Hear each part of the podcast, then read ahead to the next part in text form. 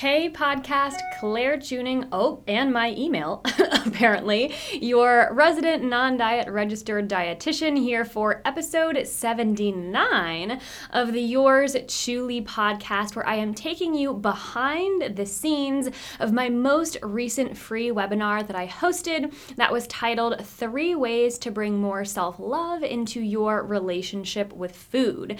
So I thought it would be fitting, A, to record this intro on actual actual Valentine's Day.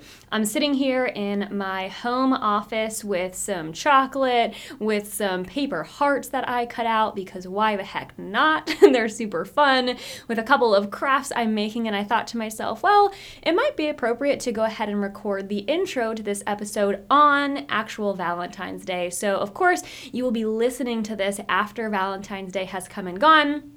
But if you are celebrating, if you observe Valentine's Day as a holiday, I hope it was a wonderful holiday. Maybe you took a little bit of extra time for you or for people who you love and deem important in your life to say thank you, to say I love you, again, whether that's to yourself or someone who you might have in your life because isn't that what Valentine's Day is all about anyway? So, the second thing that I thought it might be appropriate or fitting to do is share the webinar that I had this past week. I thought, why the heck not record this and release it on the podcast for anyone who didn't tune in, who maybe didn't even know this was happening? So, really, it's a way to take and share and spread more value on how you can bring this Valentine's Day concept of self love and self care into your relationship with food when we live in a world that very much speaks in the rhetoric of self control of not being nice to yourself and your body when it comes to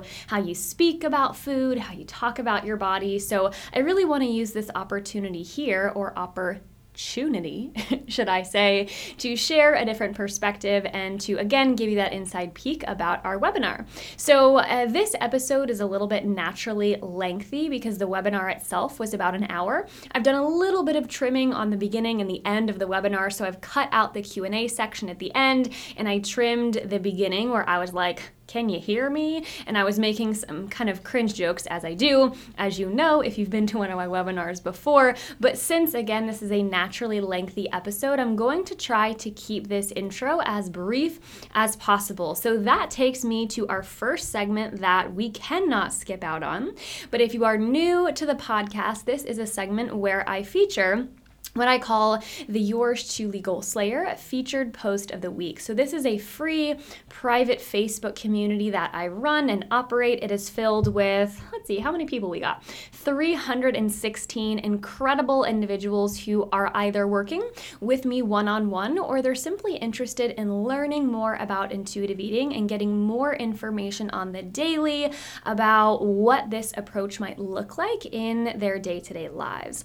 So, the post that I would like to feature and read to the audience today comes from one of my current one on one clients. She writes, I never thought I would be able excuse me, to look at a photo of myself and not think negative thoughts about it. How I look, how my cheeks look, my body size, what people think if they saw it, etc. Today is that day. Someone sent me a bunch of pictures from over the holidays, and it was the first time that I truly didn't say anything negative. They weren't my best, but I didn't utter thoughts like, I look huge. I saw them, I noticed how we all looked so joyful in the photos, and then I moved on. I am so proud. She said that with periods in between each of those words. I am so proud. So I'm not going to do a ton of elaboration on this because I really think the post speaks for itself. But I will say to this one on one client, this goal slayer of mine, I am so proud of all of your progress so far and really putting in the energy and the effort to make some of these mindset shifts around you and your body and your food choices really quite different from how they used to be before we started started working together. So if you're listening to this and you say, Well, I want to join that community, that sounds like an awesome place. We would love to have you. So you can go to Instagram at Claire Tuning and you can find a link to the application in my bio. You can also simply travel to Facebook and search yours chewly goal slayers and find um, a place to request to join the community. And from there, I will send you a direct message with the link to the application. Again, it's free, but you just simply have to fill fill out this application to join so you understand how the community works and any expectations involved with that. So, without further ado, here is the not podcast, webinar. Yeah, there we go. Enjoy. I told you all that this event was BYOC, meaning bring your own chocolate. So I hope you have abided by my suggestion. If you're not a chocolate fan, that's totally okay. I did bring my own. As you can see, we go big or go home here at Yours Chewly. So I brought this bag, and I have to tell you, it's one of the assorted bags. Kelsey says, Hey, Kelsey, I'm assuming you can hear me if you're saying hi, so thank you. Um, but my fave in this bag, first of all, can we just talk about when you smell a bag of chocolate, like the experience that just takes over your whole person is pretty incredible. But my favorite is the chocolate with the caramel inside. Um, so I'm not going to eat this while I'm speaking because I'm pretty sure you all came to learn how to bring more self love and self care into your relationship with food. You probably didn't log on here to watch me eat chocolate, so I'll save that to the end. But maybe you brought a snack here. So it is 7:32. I see some more individuals are still joining us, so welcome as you come on. And I really want to be respectful of your time this evening, so we will go ahead and get started. Thank you, Kelsey and Judy Lynn, for saying hey and letting me know that you can indeed hear me. So welcome to the second webinar of 2020. This one is titled, as you can see here on our slide, three ways to bring more self-love into your relationship with food. Yes, I planned this very much in time for Valentine's Day, which is this coming Friday, I believe, uh, Friday or Saturday. So I'm really excited that you are here. I want to thank you for volunteering to spend a little bit of your time on your Tuesday evening with me, with yours truly. And if you don't know me already, I'm assuming that if you have landed on this webinar feed, you at least follow some of my content, know a little bit about what it is that I do. But in case you are new, my name is Claire. I am a non diet registered dietitian. I work one on one with individuals to help them improve their relationships with food and their own bodies. And I do it all virtually. So, doing webinars, uh, doing social media is something that I very much love. And it's something that I, I love offering value to all of you on. So, I'm really excited that you're here. Now, before we dive into our webinar, a couple of ground rules. I wouldn't call them rules necessarily, but if you have never been on a webinar before, just some questions that I often get asked. Uh, first one is Claire, can you hear me? Can you see me? Are you spying on me? the answer to that is no.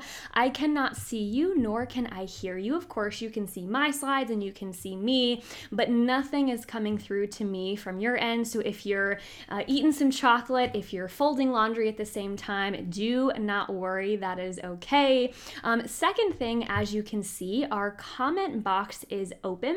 So if you write a comment in there, which I will encourage you to do here in a moment, um, that will be open for everyone to see. So as we are going throughout the webinar, please, if you have questions, comments, if you just want to like be my hype person, if you just want to hype a girl up over here, please drop that in the comment box. Any questions that roll through, I will be answering those at the end of the webinar, but you might find it helpful helpful to type them in here at the beginning so that you're not forgetting any questions that you have. So, that being said, drum roll please as we get started. But if you have been to one of my webinars before, you very well know that my energy or the energy that I am able to bring to all of you this evening is really predicated on your level of energy. So it is 7:30 where I am. It has been a, a day of talking for me, which I love, but I'm just sitting here alone in my home. It can be really challenging sometimes to bring my energy level up when I cannot see all of you. So please interact with me in the comment section, hype me up if something resonates with you. You know, type that in the comment box so I know you are listening and I know I'm not speaking to the metaphorical brick wall. So let's go ahead and kick this off with some encouragement to get into the comment box. So if you are here, You are committing to giving me your attention for the next 45 minutes. You are here to learn. You are here to improve your relationship with food heading into this Valentine's Day. I want you to type the word commit there in the comment box to let me know you are committed. You are showing up for me as well as showing up for yourself. And we're to have a really awesome and impactful time together this evening. So, you know what? I'm going to write commit so we can get started because I am committing to showing up for all of you. So please, if you're there, let me know that you are also committed.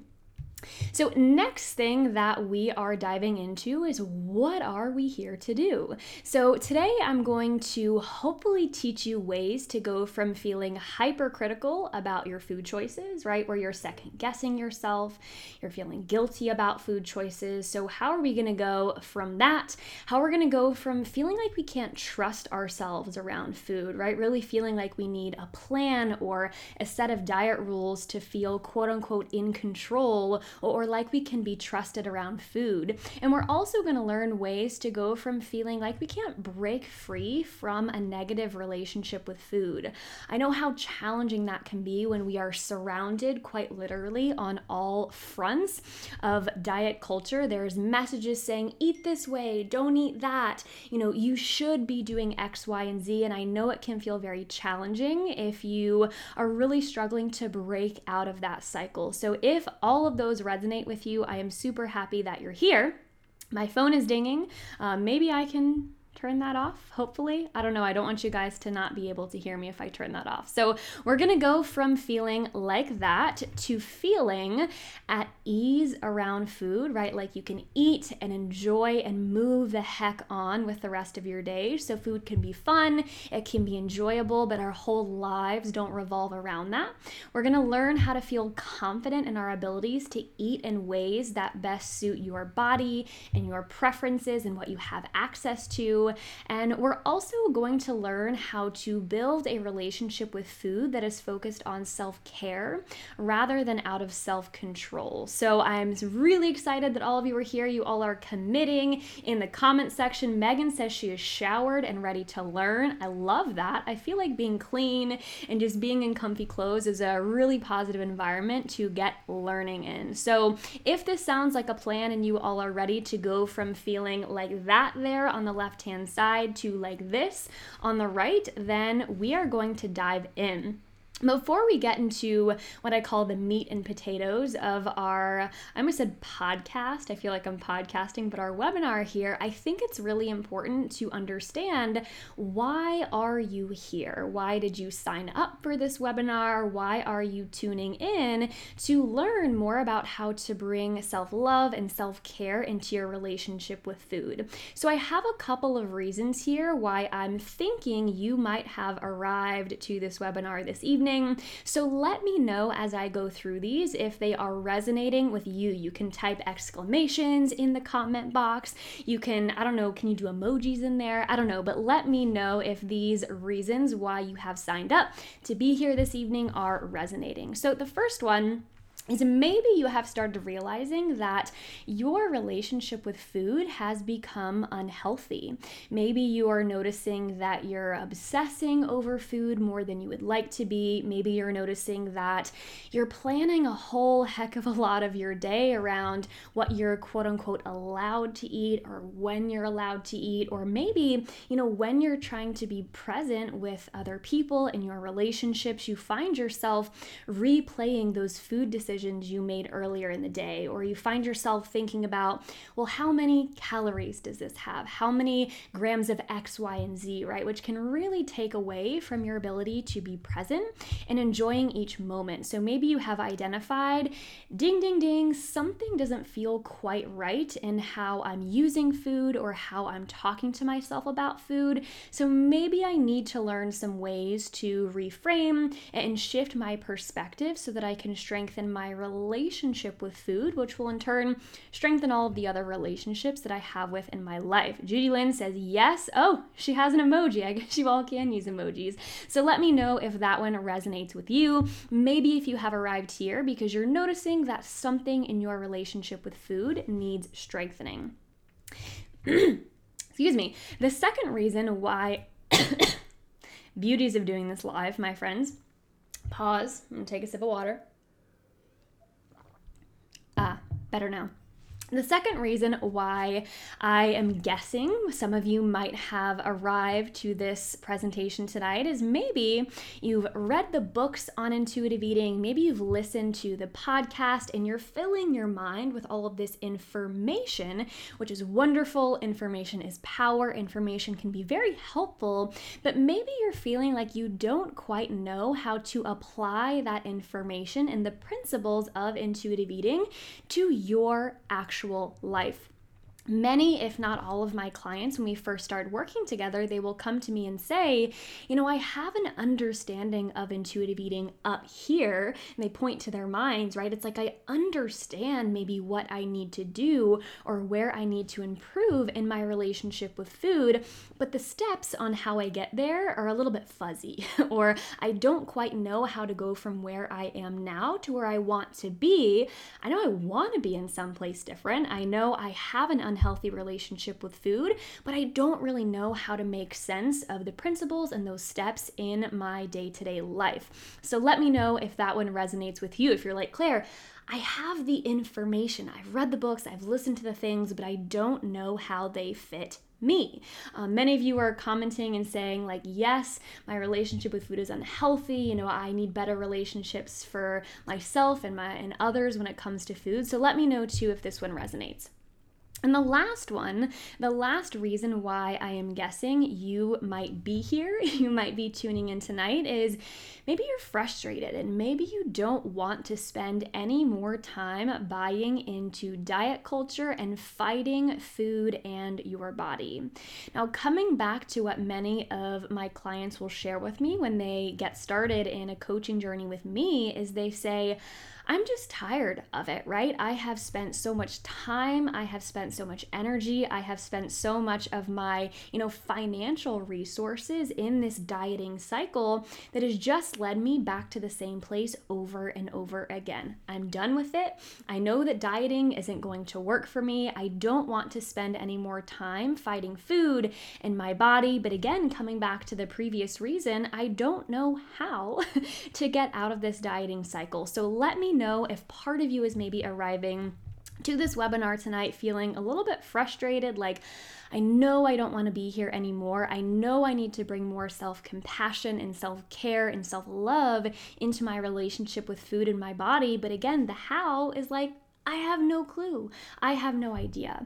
Um, Kelsey says, yes, became interested in intuitive eating after a session at FNCE, but at a loss for where to start. Kelsey, I'm so excited that you were here and that you shared that. For anyone who doesn't know what that acronym is, FNCE is like the Super Bowl for dietitians. It's this big conference, it's about a week long where we all go to learn and network. And there was a session there about intuitive eating. So I'm really happy that you are are ready to learn more. Megan says, I'm tired of reading food labels to death instead of actually enjoying the yumminess of my foods. Yes, I feel that, right? So, you know, all of these things are kind of falling in line with I know I want to be somewhere else, but how?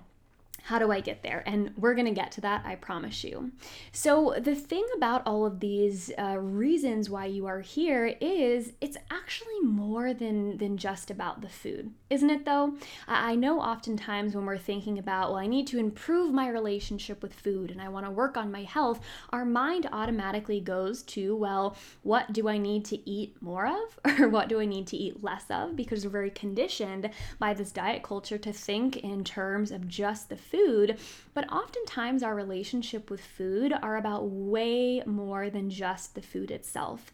So I, I was actually having a conversation with a new client earlier today and I asked her, you know, what would be better in your life if you get into this journey and you start making more progress to, you know, feel more at ease around food, to not have all of your mental energy be consumed with thoughts about food, with the calories, with the macros. And she paused for a moment and she said, you know, Claire, I think every part of my life would be better. And she's like, I don't mean to sound dramatic. And I said, No, it's not dramatic at all because how we relate to food, how we think about food, how we relate to our own bodies really plays such a huge role in how we show up for our family how we show up for our children. If you're a parent out there, I know that will resonate with you. It also plays into how we show up in our career, or maybe if you're a student, how you show up in your schoolwork. I think it's very easy to understand. I know I have been there before, so maybe you have been there before as well, but it's very um, easy to understand that if you are consumed with thoughts about food or, you know, negative or obsessive thoughts about your body, then it's going to take away from your mental energy to do, to be, to focus on more things outside of food. So, again, I just want to take a moment of pause here to say I know you have come to this webinar for a reason, and I think it's really important to know why you are here and why this is important to you before I offer you some tools to help moving that needle forward in your own life. So, final thing here before we officially dive in is like a worst case scenario picture. So, any of my clients clients will know that I am not a negative person. I am not someone to like harsh the vibes, as the kids would say. But I do think it is important to ask well, what might me not making progress or not acting on some of these positive changes in? My relationship with food, what might that come at the expense of? And really when I think of that in my mind, like what's what's the worst thing that can happen if I don't take action away from these problems that I'm facing or these challenges that I'm facing? I really start to think, you know, well what would life be like this time next year? So, you know, what would happen if you woke up next Valentine's Day and there's like hearts and pink and you know all this stuff everywhere, but you're feeling exactly as you do now in your your relationship with food. Just pause for a moment and ask, you know, how might I feel if between now and this time next year, I still felt confused. I still felt frustrated. I didn't have that, you know, roadmap to get me from where I am now to where I want to be. How might that feel and what might that come at the expense of in your life? Now, I'll pause for a moment and say, I know you did not arrive to this webinar to have that happen, right? I've never had anyone reach out to me. I always joke around with my clients when they sign on for coaching. I say, No, I know you did not come to me to say, Claire, help me stay in the same place, please. I just want to stay the same for the rest of my life. So, um, we are going to begin diving in now to how you can actually start moving the needle forward so that, you know, that what I just talked about does not have to be your reality for the next year and years to come. Judy Lynn says, I need to hear these things. I'm excited that I found you. I am excited that you found us too. So, before we dive in, I just want to point out um, has anybody seen my shirt, first of all? Food is my love language. I wore this in the spirit of talking about love when it comes to food and how to bring more self love into our relationships with food. This is some of the, the new exciting merch that I have. So, be sure to shoot me a message afterwards if you were interested in repping this. Food is your love language. But when I was planning for um, this webinar, webinar, I guess I kind of already touched on this slide, so we can skip that. But I, I started to ask myself because when I start planning events like this, I get so excited because there are so many ways uh, that I could go with this content, right? My mind is swirling all these ideas and things that I could bring to offer value to your life. But I really want you to be able to walk away from our time together with three actionable items so that we can avoid that sense of the anxiety anxiety of overwhelm. So, in order to help myself begin to narrow down the scope of our conversation tonight, I asked myself, well, Claire, what is a healthy relationship built on? Or when I think of some of the core tenets or the, the things that really feed into a strong and a healthy and a nourished relationship, and this is kind of in the context of with another person, what are those to me? So I'm going to share what my ideas of a healthy relationship is, but I'd love to know from all of you when you think of a healthy relationship, whether it's a romantic relationship, maybe it's a friendship, maybe it's one you have with your family members or even a coworker, right? What is your idea of a healthy relationship? So maybe drop a couple of adjectives, a couple of ways to describe that to me in the comment box because I would love to know. Megan says, Love that shirt. I love that you love it, Megan.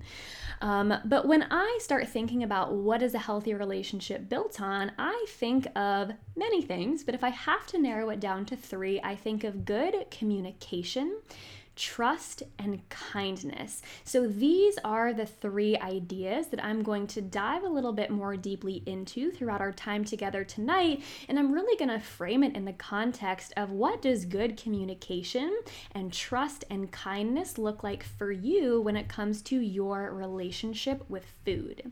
So, first, we will dive into communication. And this is really getting into well, how do you talk to yourself about food? What are the words that you use? What is the tone of voice that you talk to yourself about food in? How do you feel? when you're talking to yourself about food, either up here in your headspace or maybe when you're conversing to somebody else about food. Um, so much can really be told uh, about our relationships with food simply by the words that we use. So, there are a couple of voices at play when we talk about how we converse with ourselves when it comes to food. And the first is the voice of something that is not so positive and it is not so helpful. So, this is the voice of the food police. Da da da, right? I wish I had some ominous music to cue here. So, the voice of the food police is something that we talk about a lot throughout the intuitive eating approach because the odds are this voice has been fed pun intended. It has been informed. This voice has really been shaped through years and years of living in diet culture. And that applies to everyone who is here on this webinar because we all live in a culture that is focused on food and bodies in the not um, most positive way. So when I think of the voice of the food police, again, everyone's food police voice is going to sound a little bit different, but I think of a tone that is very harsh, that is very self blaming it is very aggressive in ways, and it is kind of like that person who you just don't want to spend a lot of time around because they never have anything helpful or positive to say. So, certain words that you can start to look out for that can maybe flag you down to say that might be the voice of the food police, not you, is words like should. So, you know, you really shouldn't eat that right now, or of course you would choose that because you have no willpower, right? Kind of that negative feedback loop of, of course, you would do that. You're an awful human being. You have no quote unquote willpower. That's not a word that I often use around food, but the food police sure does use it or um, really polarizing words like good, bad, clean, dirty. So, you know, that's a bad food. You should know better. Come on, right? It's like kind of this, in my voice at least, it's this very like sassy, mean girl type of tone. I don't know if any of you have watched the, uh, the movie Mean Girls, but that tone is often what I think of when I think of the food police.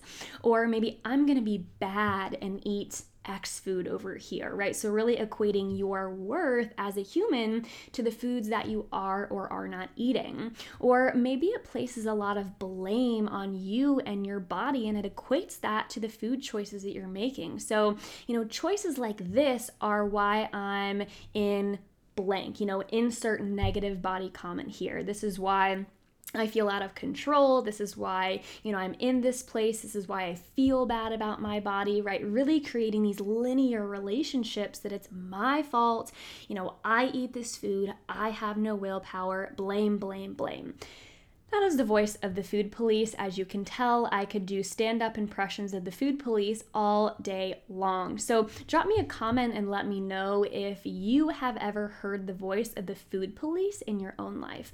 I know I have. So if you have as well, maybe type food police, maybe put the police emoji. Let me know that you have been there too. Megan says that my husband likes to play the food police voice to me out loud, lol. Megan, I'm sending a lot of compassion your way, and I would venture to guess that you are not alone in that. Um, sometimes the food police voice happens up here in our own minds, but oftentimes other individuals can very much play the role of the food police out loud in our lives. So I know you are not the only one who has likely had a similar situation to that. But the other voice, so there's my question Have you ever heard this voice? I got a little ahead of myself there. But the other voice at play here, the voice that is a little bit more positive and more helpful, is the voice of what I call the inner nurturer or your inner intuitive eater.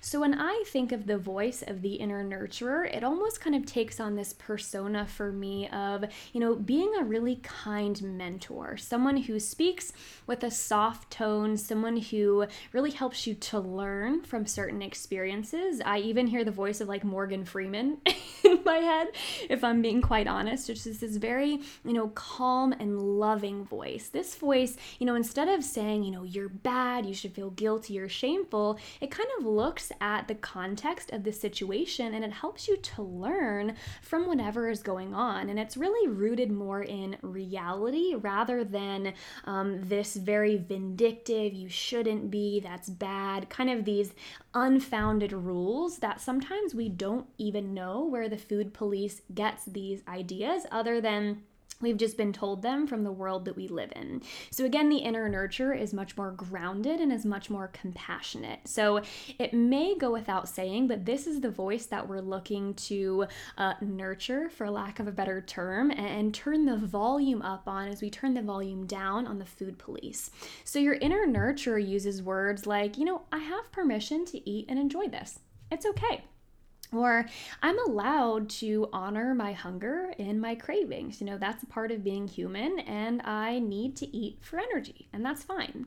Or this is a really big one here, but my food choices actually don't determine my worth. I'm not a better person for eating this food over here, just as I'm not a worse person for eating this food over here, right? Food is not a moral issue. We don't need to be feeling guilt towards food unless, of course, you stole the food from I was going to say a baby, but if you steal food from anyone, that might be something to feel guilty about.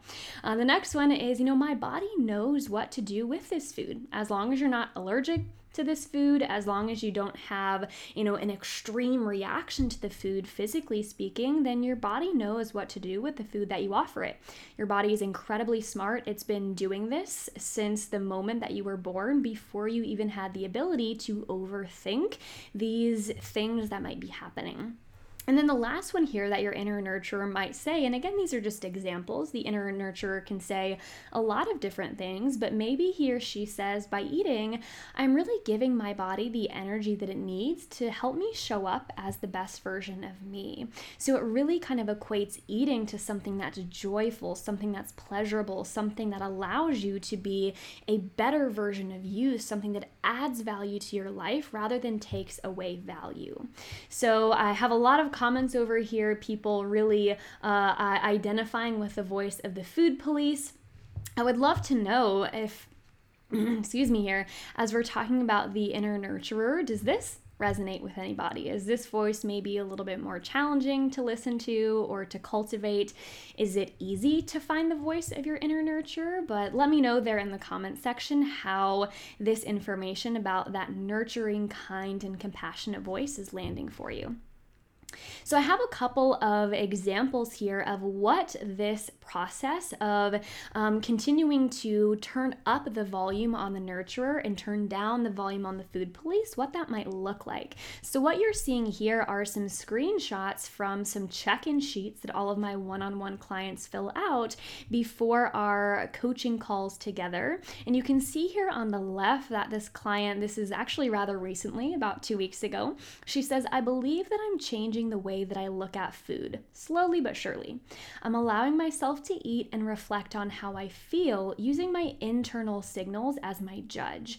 Now, this is one really powerful way to turn up the volume on the inner nurturer because this is going to be the voice that is really open to feedback from how your body is feeling from moment to moment. So, how do I feel when I eat a certain food? You know, am I hungry right now? How hungry might I be? It's very curious and it asks a lot of questions rather than basing your decisions off of what you should, quote unquote, be doing or what you shouldn't be doing through the lens of diet culture. So, the one here on the right you see um, is actually one of my clients challenging a food rule, and we'll talk about that more here in a moment. But she says, This is amazing to me. I love this client. She is always so amazed by all the stuff we do, and it really lights my heart on fire. But she says, This also confirms to me that it may be a good hunger cue for me. I'm not out of control and addicted to sugar, I'm simply feeling hungry. And then she goes on to talk about her water. Um, but this is really important because the food police had been telling her for so long you're addicted, you have a problem, right? You have no quote unquote willpower. But when we started talking about her actual hunger cues and what they feel like in her body and how she uses food in certain situations, the voice of her inner nurturer started to realize oh my goodness, nothing's wrong with me. I have just identified identified that when I'm craving these foods over here, I'm actually just feeling really hungry and my body needs energy, or I need to include more types of X, Y, and Z foods over here. So, again, the voice of our inner nurturer got a little bit more fuel to say, oh, this might be what I need in this moment. I'm not to blame. Nothing's wrong with me, but this is the reality of the situation. So, the question that I want to pose here before I offer our tactical takeaway from this communication side is Would you want to be in a relationship with someone who only says negative and hurtful things all of the time? I would venture to guess that being in this type of relationship, it would be really challenging to have a positive relationship with that person or to, you know, spark joy in other areas of your life or to work towards self improvement if you always have another individual, aka the voice of the food police, saying, shouldn't be doing that, that's bad, what the heck were you thinking, right? So if you're saying, well, no, Claire, I wouldn't really want to voluntarily be in that type of relationship all the time, then I have a challenge for you. And this again is coming back to your relationship with food. So the challenge is how can you begin to turn up the volume on your food police, or sorry, turn down. Oh, big no no there, Claire. How can you turn down the volume on your food police and turn it up on your inner nurturer? So if you're saying, great, sounds awesome, you've been saying that for the past couple of minutes, how the heck do I do it, Claire? Here is a tool or an idea that I will offer that you might enjoy. So, the idea is to begin making a list of food rules, or as one of my most recent client calls it, her food judgment list. Now, the thing about this is this is really a wonderful place to start gathering awareness on when the voice of the food police comes up for you, what it says to you, how often it's saying this to you. Does it use similar language every time? Because um, awareness always precedes change. So we don't really know where to start in our relationship with food and ways to improve it if we don't really know when and where we feel the most negative or when and where we feel as if we need the most help. So what you see here on the right is again another check-in sheet from one of my clients who did this exercise with me most recently. Sometimes depending on the client, this will be one of the first activities that I do with the client again so we can start building out that roadmap of what this process of improving one's relationship with food will even look like. So she had a really positive experience with this idea and I'll explain a little bit more about how to do it here in a moment, but she wrote there in her check-in sheet that she was shocked about how well it worked and how quickly. Once she gave a little bit of effort into tracking the rules or the judgments, aka writing them down, the voices began to quiet and she kind of identified it as being a little bit startling because she's been struggling with these rules and these judgments for much of her life. So I want to be very clear that this activity will land a little bit differently for everyone. Some people it might feel like a light bulb moment where it's like, "Oh my goodness, this is what I needed to draw awareness." And for other people, there might be a little more digging there that needs to be done. But the idea with the list of food rules is that when you are going throughout your day-to-day life, when you begin to hear the voice of the food police, again, they use words like should, bad, good, shame, guilt, these very polarizing black and white words, you simply hit the pause button for a moment and you say, oh, there she was, or there he was. There was the voice of the food police. So let me just take a moment and either type it on my phone in a note or write it down. What did the food police say? What was the judgment that he or she brought into this moment? What was the tone? Just getting very clear on that thought because sometimes, and again, I say sometimes because everyone is different, it can be really powerful to take these thoughts outside of yourself for a moment, say it out loud to yourself, read it in your own words, and ask yourself what else might be true.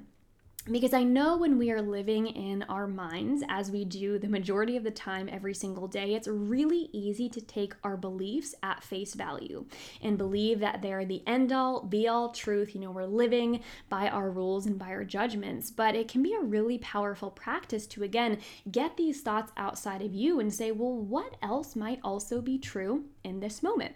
And I'll give you an example of that here in a second. But oftentimes, what I do with my clients, and this is the power of working with an individual, with a coach outside of yourself, is we share this list between the two of us if they feel comfortable doing so. So I have an idea of where we need to educate, where we need to dig our heels into this journey and do some work so that again, I'm meeting them where they are at and they really have this individualized roadmap.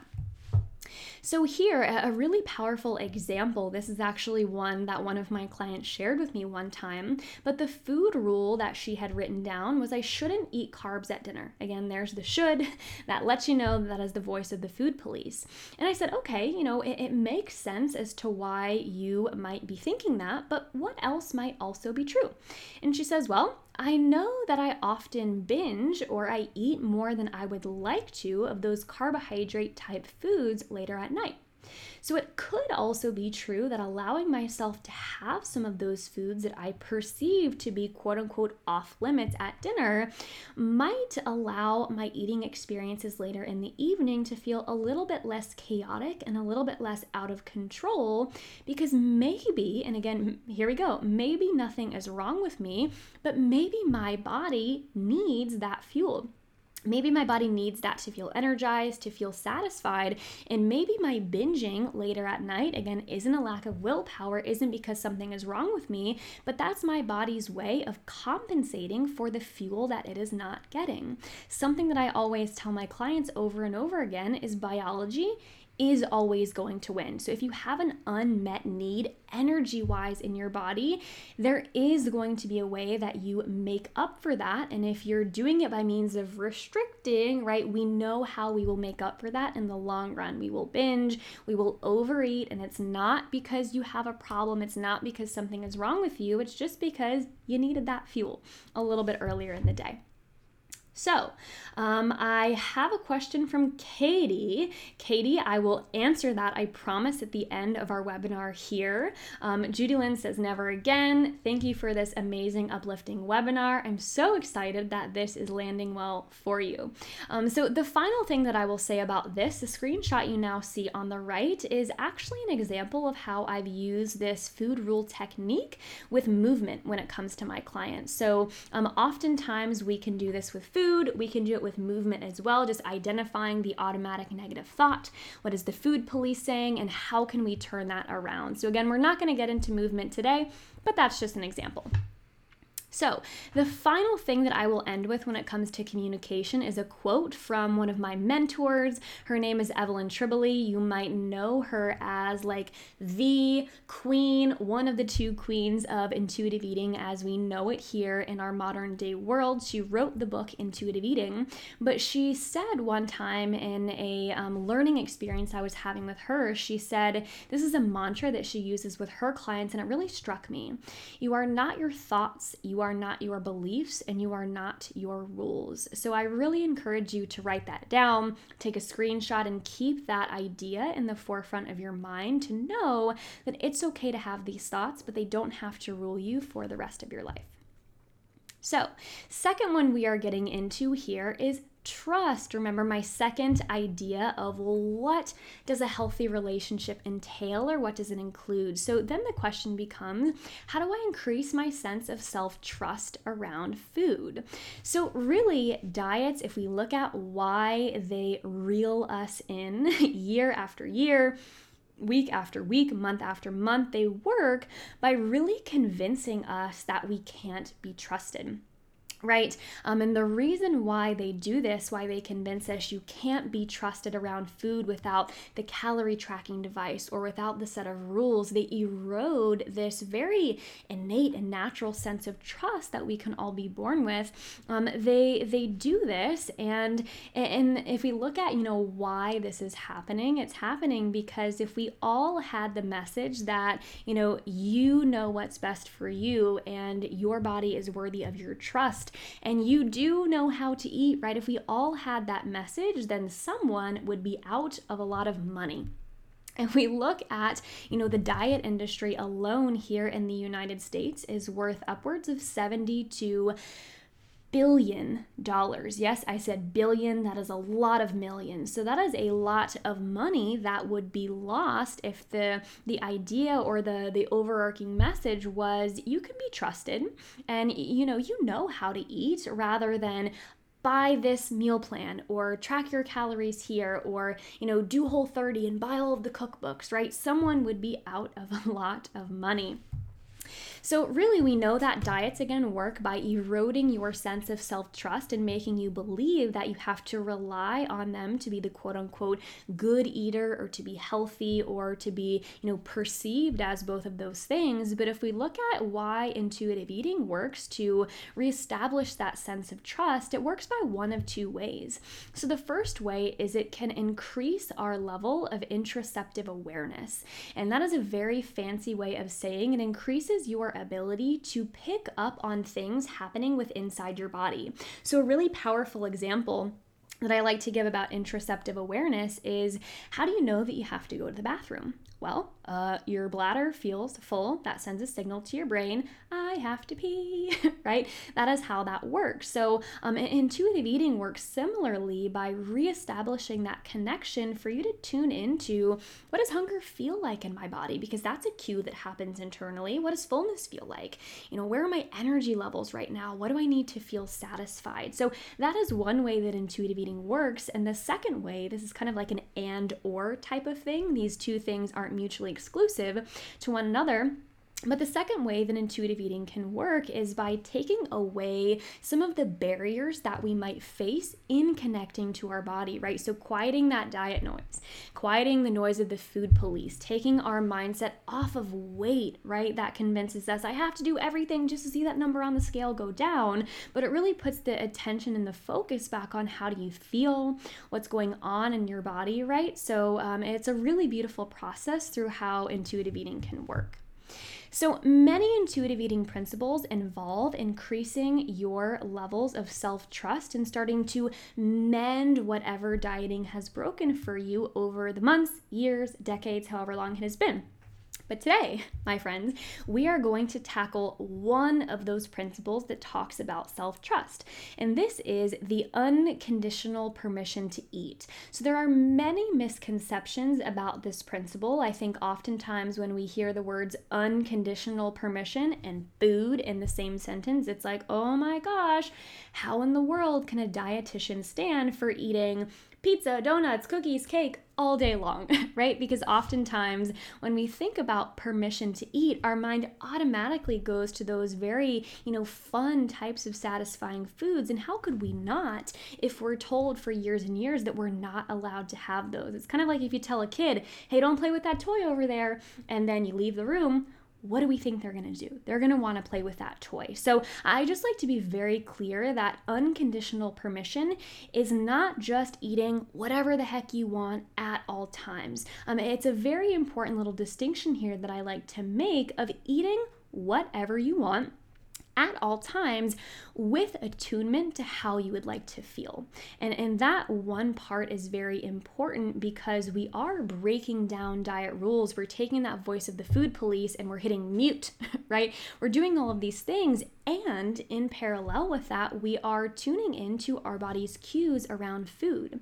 So, in the beginning, this principle might look and feel a lot like eating, quote unquote, in, in a sense that feels out of control, right? Because we're letting these foods back into our life, and it might feel like a lot in the beginning. But what I always tell my clients, and this is the reframe that I provide, wouldn't you rather spend a period of time in your life that, in the grand scheme of all of the years that you will be living is rather short. Wouldn't you rather spend a rather short period of time eating more of these foods than maybe you would deem is oh you know okay or good rather than to spend the rest of your life fighting these foods on the binge restrict cycle, always looking for the next new diet, right? Diets teach us to look very, very short term 30 days, six weeks, whatever it is. But intuitive eating says, well, what about the rest of my life, right? Um, so I, I just wanted to clear up any misconceptions about that principle that it is eating what we want and understanding what foods are satisfying, and it's doing it with attunement to how we would like to feel. So, offering yourself permission to eat foods that were once off limits, kind of like those foods I was talking about a few moments ago, is one of the biggest ways to show yourself that you are worthy of trust around food. Something that I talk to my clients often about is this idea of pseudo permission, right? It happens very often in the beginning of an intuitive eating journey where we're saying, oh, yeah, I'm giving myself permission, um, but I'm only allowing myself to have one or but you know only one serving whatever that might look like. And although that might be more permission than you have offered in the past and that's wonderful and that's something to celebrate if you're not offering yourself that full permission to enjoy there's always going to be that part of you that wants to rebel and really wants to um, eat these foods all the time because we still feel like we are still being restricted. It's kind of like if you had, um, I don't have children or teenagers myself, but it's kind of like if you had a teenage son or, or daughter and you said, you know, I trust you to stay at home alone, but I'm just going to rig 50 cameras all over the house and actually uh, I'm going to have the babysitter spy on you, right? That's not actual trust. That's not giving them actual permission to be on their own. That's giving them that pseudo type of permission. So the same thing can happen with food. So, um, one mantra that I offer my clients over and over again is the only way out is through the food. There is no way around the food if we're looking to improve our relationship with it. We can't just sit here and think about, you know, I'll say positive things about the food and I'm just going to think about food in a more positive way. And that's a really important step. It is. But if we're not offering ourselves permission to actually act, on that permission and eat the food and see how we respond, then we're only going to be halfway there. It's kind of like one foot in, one foot out. That's what that is like. So, what you see here on the right is one of my clients sharing a little bit of how she is working to give herself unconditional permission. She says, You know, one of my biggest wins is giving myself permission to eat any food. I've allowed myself the freedom to enjoy the food instead of worrying about, you know, the calories. Food is becoming more enjoyable.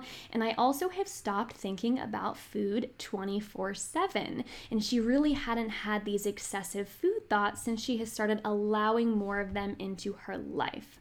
These are a couple more screenshots that I'll let you all read over in your own time. But again, it's just this idea of permission, which seems so counterintuitive, but we find over and over again that when we offer ourselves this permission, even if it's one food at a time, doesn't have to be all at once. We don't have to put, you know, both feet in all at once, but little by little, the more we offer that permission, the less fear, the less anxiety, the less, you know, out of controlness, if that's even a word, I don't know, my words are escaping me now, we will begin to feel around that food because the more we offer permission and say, I am allowed, it's okay, right? The voice of that inner nurturer, the less enticing those foods will become over time. Of course, you're still going to enjoy them and you'll still like them, but they won't hold power over you anymore.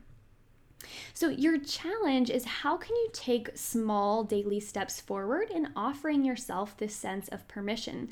So, again, this side of the process will feel different for everyone. Maybe for you, you are going to offer permission to eat one type of food this week that you've been keeping off limits. Maybe you say, Well, I'm going to just allow myself to keep that food in my house instead of banning it from the premise. Or maybe when I go to dinner with my friend, I will allow myself myself to order the carbohydrate on the side to prove myself that to prove to myself rather that I am allowed to enjoy it. So it doesn't have to be an all at once type of thing if that feels very fearful for you, but it does need to start somewhere.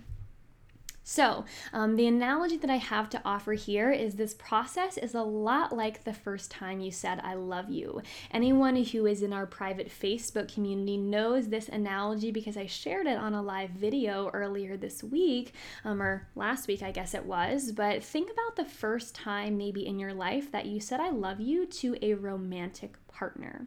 I can think back to this time in my own life with my current partner. Uh, he gave me a cheese pun card, which, if you know anything about me, you know that I love me some puns, especially when it comes to cheese. But, anyways, I remember that moment is being very exciting, you know, kind of like butterflies in the stomach, and you're thinking, oh my gosh, I just want to say it all the time, right? We enter into that honeymoon phase.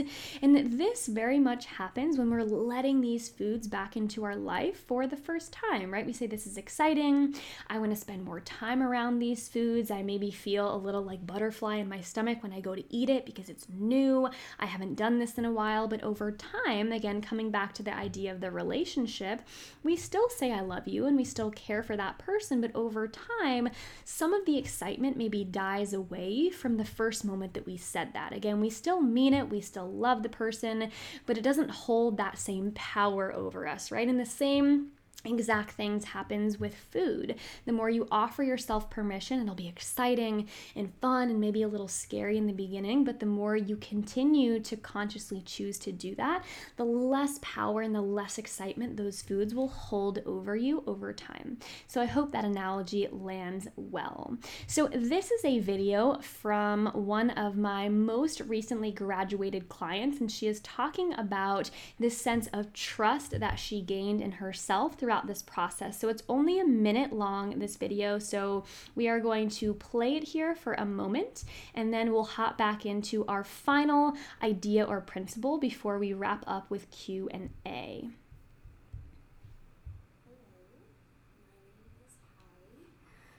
I am from Northern Virginia. And what have I gained the most since working with Claire?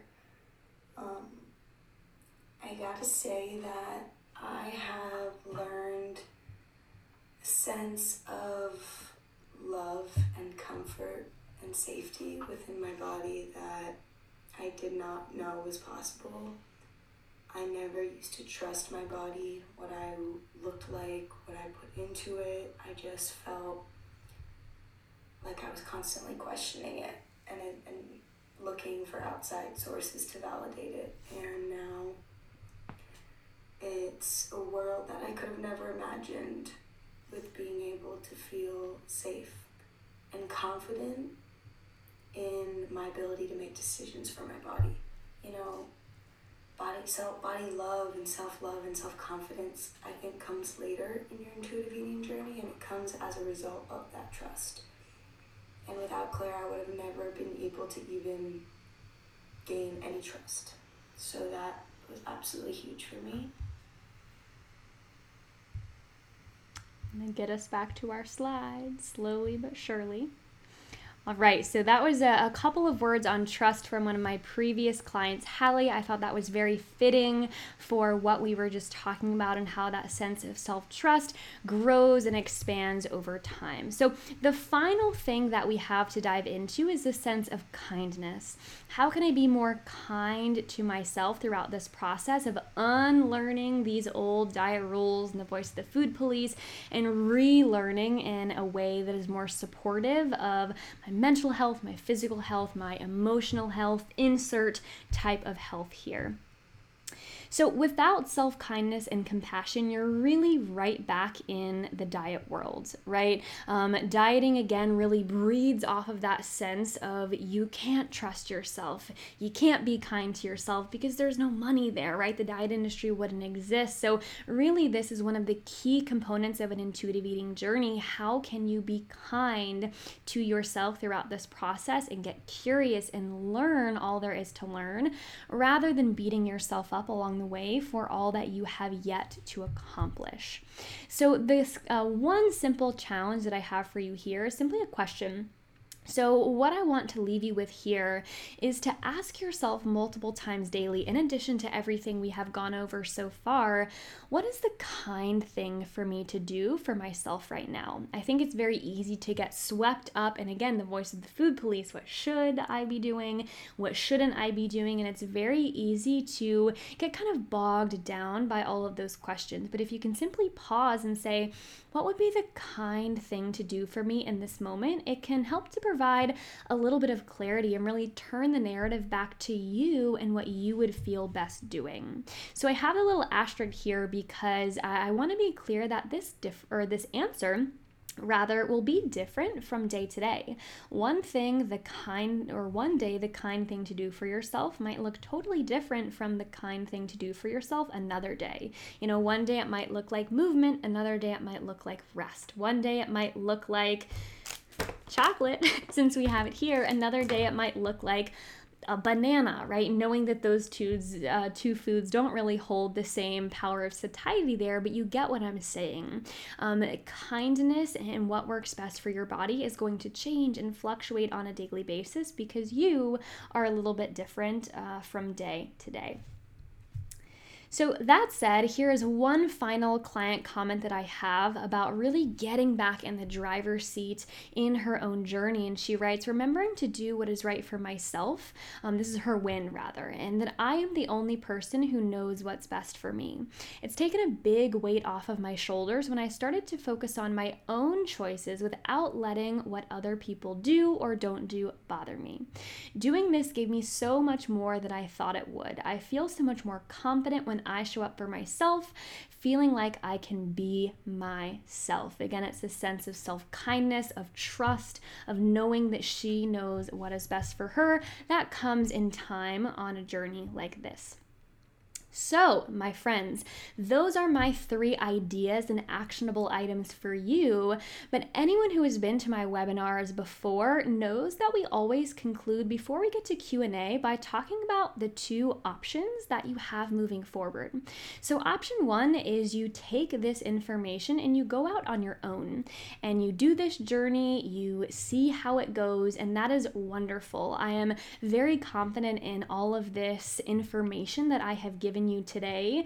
I poured my heart and soul into this. As you can hopefully tell, I love doing stuff like this. I love sharing information. But oftentimes, kind of coming back to what I said at the beginning of the webinar, information doesn't always translate to what this will look like in your individual life. So you can take this, go out on your own, implement, see how things go, knowing that things might move forward, but there also might be a lot of questions and a lot of fear and maybe some time and energy, you know, wasted spinning your wheels when you could say, hey, Claire, what might be the best thing for me to do right now? Or how can i learn more from this experience? Or you know in your opinion what might be happening right now in my body so, the second option, what I'm hinting at here, is you walk away from this webinar with a personalized roadmap to ensure your continued progress in improving your relationship with food. And this opportunity that I'm talking about saves you time, it saves you energy, it saves you effort, it saves you that frustration of again spinning your wheels, not knowing the answers to your questions. Because as we talked about at the beginning of this webinar, what we don't don't want happening is one year from now, next Valentine's Day rolls around and you're in the exact same place. So, the really foolproof method to not being in that same place is reaching out saying, Hey, I need help. I need support. I need to take this information and learn how to apply it to my life. You know, that is how you ensure that the forward momentum keeps going rather than the stagnation of being where you are here. So, if this individualized roadmap is piquing your interest, I do have an opportunity for you. And this is an opportunity to walk hand in hand with me along your intuitive eating journey or along your journey to improve your relationship with food. So, I offer all of my one on one clients 100% individualized support, education, and accountability. So, again, we break down these really complicated intuitive eating topics topics. Someone said a little bit earlier, thank you for simplifying this, right? There are so many things in intuitive eating that feel really challenging and hard to break down or digest, for lack of a better pun. So we break those things down and we bring them into your life. How does this make sense for you? What might we need to learn more about you so that this process works and fits into your life? So I check in with all of my clients either weekly or bi weekly via our video chat coaching calls. All of this happens on a HIPAA compliant app called Healthie. Um, also, on the Healthie app, you have unlimited access to me. You can have a food journal there to write how you feel after eating certain things. You can reflect on the meal. You can chat me. So, really, we can take our sessions to break down these complicated topics to figure out goals that will be really helpful for you along this process. But the, the HIPAA compliant app or Healthie is really your access to me in your back pocket to get the education and the continued support and the hype girl in your corner who you might need for when moments feel really challenging along this process. And then the last thing here is there is a weekly exclusive client email that we all celebrate every Friday at 9 a.m. Eastern Time. So that is an exciting time for us all to come together as a community, welcome new members, focus on new tips, focus our energy on moving forward from week to week. So, if you would like to walk hand in hand on this journey and learn more about what I do in my one on one coaching program, oh, I bet you thought I left you hanging, didn't you? Non webinar Claire returning here to the podcast. I did cut out a brief little section there at the end. I will finish my statement there. There was a special offer that was associated with anyone who attended the webinar live that is no longer available. So I didn't want to spread false information. But again, to finish that sentence, if you would like to learn more about the one on one coaching process, about what it entails, about, you know, all the details that you would need to get involved and to see if we might be a good fit to work together because of course, coaching is a two-way street. You have to fit into the program and I have to be a good fit to work with you as well. Then I would love to offer you the opportunity for a free 45-minute strategy call. Now, on this call, we get to know more about each other. I learn more about your goals. I add as much value as I can to wherever you might be in your journey. And then at the end of that call, again, if we both feel that you would be a good fit for what we do here at Yours Chewly Nutrition, then I would be so happy and excited to share details of coaching at that time. So if you are interested in taking me up on that offer, you can visit my website, clairechewning.com slash work with me. Again, Claire clairechewning.com slash work with me, or simply just type in my name, go to my website, type in my name to Google, that is, go to my website and click on the menu button that says work with me. There will be a bunch of information listed out there on the program, who it is for, who it isn't for, what we are about here at Yours Chewly. And again, if you would like to book that 45 minute call, please fill out the application at the bottom of that web page, and then I will be messaging with with you so we can get on each other's calendar. So I'm so excited to hear from anyone who is interested, who really wants to take all of the information you heard today on this podcast slash webinar whatever we're calling it, it's kind of a hybrid, and implement this into your daily life on that very individual level. So, as always, as we wrap up our show here, thank you so much for tuning in and listening to today's podcast. As always, if you find what I share here to be really helpful